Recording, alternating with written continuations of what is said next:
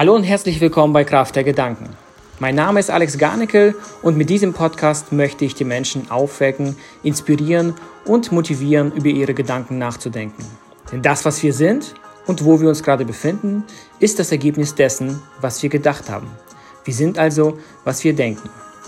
Mir fällt immer wieder auf, dass die Menschen den ganzen Tag nicht bewusst leben, sondern alles dem Zufall überlassen. Fakt ist doch, wir schaffen unsere Welt durch unsere Gedanken. Und an dieser Stelle möchte ich gerne verdeutlichen, dass jeder Schmied seines Glückes ist. Das ist auch jedem bekannt. Doch wenn wir anfangen, bewusst unsere Gedanken zu steuern, können wir fast alles schaffen. Alle Ziele, Träume und Wünsche beruhen auf Fähigkeit, richtig zu denken. Und genau das möchte ich hier vermitteln. Viel Spaß beim Zuhören.